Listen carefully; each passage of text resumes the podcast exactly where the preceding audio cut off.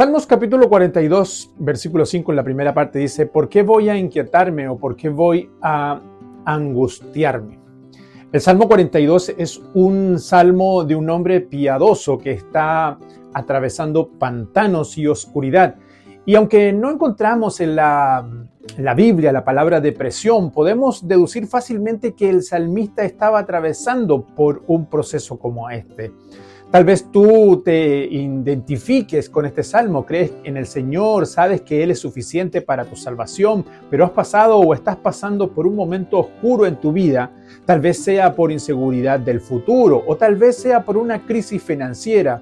Una de las razones por las cuales este salmo es tan conocido es porque el salmista es muy honesto en cuanto a su vulnerabilidad. Si le preguntas al salmista qué le sucede, él te lo dirá en este salmo. ¿Cuáles son sus síntomas? Sequía, falta de apetito, confusión, nostalgia, abandono y opresión.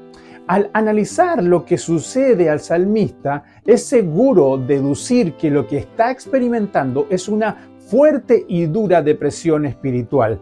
No come, está confundido, se siente abandonado, oprimido, nostálgico. En palabras propias del salmista, se siente como un siervo que brama por aguas en la sequía. Aquí vemos a un hombre piadoso cuyo estado de ánimo es depresivo, pero no lo vemos derrotado, sino que luchando consigo mismo para poder apreciar la mano de Dios en su vida y para poder ver esperanza en medio de las circunstancias. Si tú te encuentras en una etapa o en este día en una etapa oscura de la vida y el hecho de que estés viendo o escuchando esta reflexión indica que estás luchando para ver esperanza en medio de la oscuridad. El doctor Martin Lloyd Jones solía decir que la mayoría de nuestras depresiones son causadas debido a que pasamos mucho tiempo escuchándonos a nosotros mismos en vez de hablarnos a nosotros mismos. ¿Te habías puesto a pensar en esto?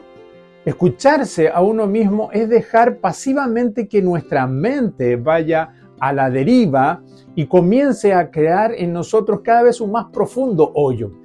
Hablarse a sí mismo requiere diligencia activa, requiere hablarle a nuestra alma con las verdades que sabemos de Dios.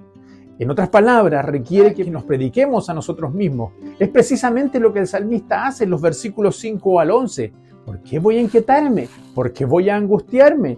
Él sabía a sí mismo y se hablaba y se confrontaba y se cuestionaba. ¿Por qué voy a angustiarme? Conoce a Dios, espera en Él, él es la roca, Él es tu salvación. ¿Por qué te angustias?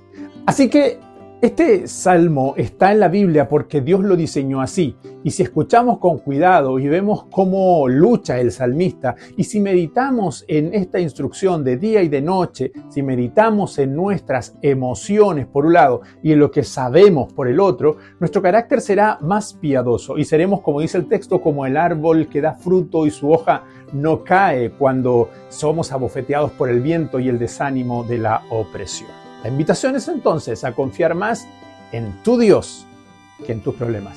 Bendiciones.